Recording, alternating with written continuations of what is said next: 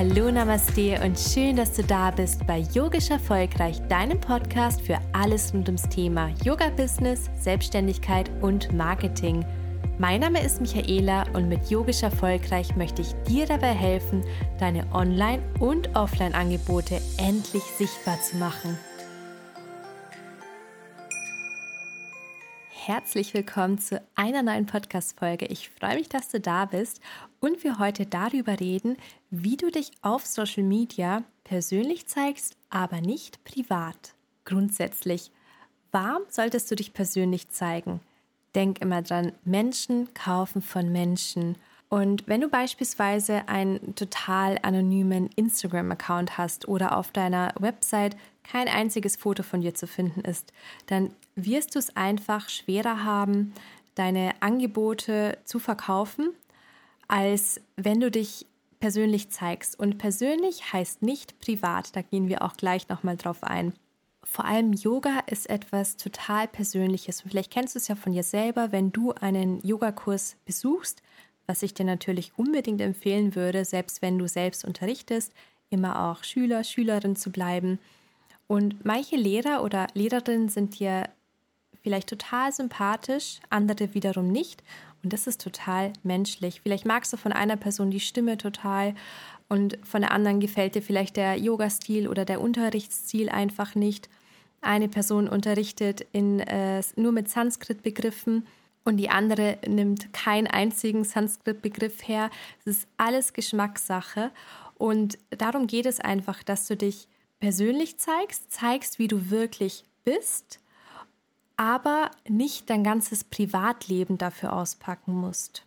Denke mal dran, deine Persönlichkeit macht dich einzigartig und unterscheidet dich von der Masse.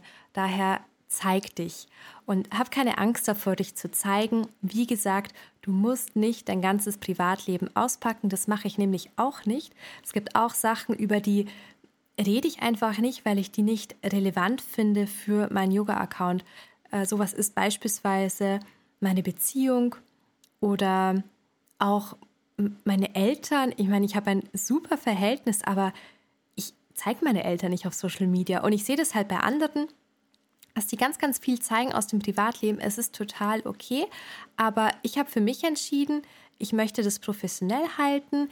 Ich zeige mich sehr gerne auch persönlich, aber ich möchte nicht mein ganzes Privatleben auspacken. Ich finde das das passt einfach nicht und ich fühle mich dabei auch nicht wohl und es muss auch nicht sein. und daher habe ich dir heute vier Tipps mitgebracht, wie du das ausschaffst, vor allem wenn du, so wie ich, vielleicht eine Person bist, die jetzt nicht unbedingt ihr ganzes Privatleben mit der Welt teilen möchte. Lass uns also starten mit den vier Tipps, wie du dich persönlich auf Social Media zeigen kannst. Tipp Nummer eins: Teile eine Gewohnheit oder eine Vorliebe von dir. Als kleines Beispiel, du trinkst jeden Morgen, sagen wir jetzt mal, ein Matcha Latte, dann könntest du das zum Beispiel in Instagram in deiner Story mal zeigen oder zeigen, wie du den zubereitest oder mal ein Posting machen, wo du davon erzählst. Das wäre sogar sowas, wo du vielleicht sogar auf deine Webseite, auf deine Über mich Seite reinschreiben könntest und das ist so eine Tatsache, die lässt dich sympathisch wirken, lässt dich nahbar wirken, man erfährt ein bisschen was über dich, aber tut dir das weh, dass es jemand weiß? Nein.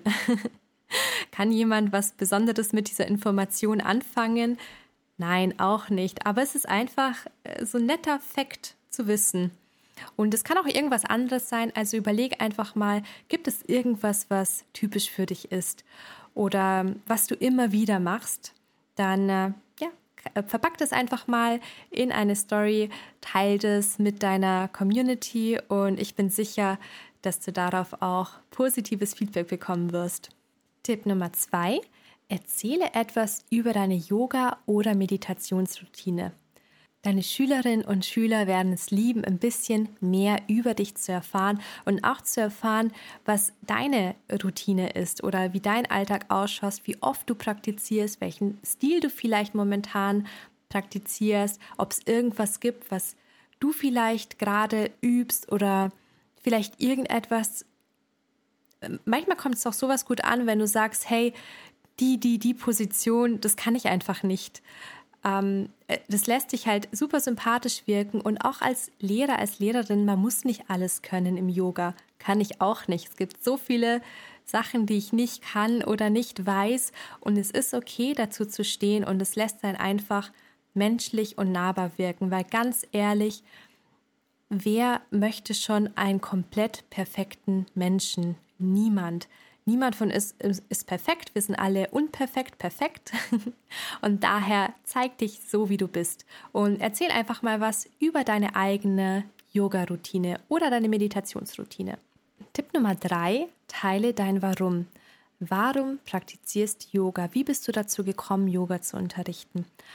Und das ist übrigens auch ein super Punkt für deine Über mich-Seite auf der Webseite oder du könntest ein Posting machen davon, du könntest auf Instagram das auch in deiner Story teilen und es dann als Highlight abspeichern auf deinem Profil, wenn neue Nutzer auf dein Profil kommen, dass sie dann gleich ein bisschen was über dich erfahren zum Beispiel. Und ja, sowas ist auch immer mega spannend zu lesen. Es ist auch nicht zu privat, aber es zeigt dich einfach persönlich und du erzählst etwas über deinen eigenen Yoga-Weg. Tipp Nummer vier, Teile ein paar Fakten, die andere vielleicht noch nicht über dich wussten. Und glaub mir, solche Postings kommen immer super gut an. Ich lese mir sowas ehrlich gesagt auch immer total gerne durch, weil ich es einfach spannend finde, was andere vielleicht machen oder früher gemacht haben oder irgendwelche Fakten über andere Personen, die ich vielleicht nicht erwartet hätte, auch wenn es jemand Fremdes ist. Dann schaut man sich ja gerne so das Foto an, denkt man sich so, hm, spannend, hätte ich jetzt gar nicht gedacht, dass die vielleicht so ein super extremes Hobby noch nebenbei hat. Und überleg einfach mal, was das bei dir sein könnte. Vielleicht irgendeine Ausbildung, die du früher gemacht hast, irgendwo, wo du früher gearbeitet hast, hm, irgendeine crazy Vorliebe, die du hast oder irgendein anderes Hobby vielleicht noch. Also überleg einfach mal, was das bei dir sein könnte und vielleicht teile ich jetzt auch noch mal drei Fakten über mich, die du vielleicht äh, noch nicht wusstest. Also Fakt Nummer eins. Ich war früher immer ganz oft tauchen und ich habe sogar mal einen Open Water Tauchschein in Kapstadt gemacht und einen Advanced Open Water Tauchschein in Florida und habe ganz gerne Tauchurlaube gemacht, war jetzt aber leider schon seit Jahren nicht mehr tauchen. Aber ja, das war ein großes Hobby von mir. Fakt Nummer zwei.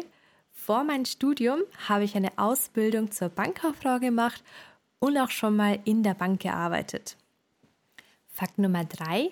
Ich glaube ganz, ganz fest ans Gesetz der Anziehung. Ich glaube ans Manifestieren, ans Visualisieren und ich habe auch schon ganz, ganz viel äh, manifestiert in mein Leben.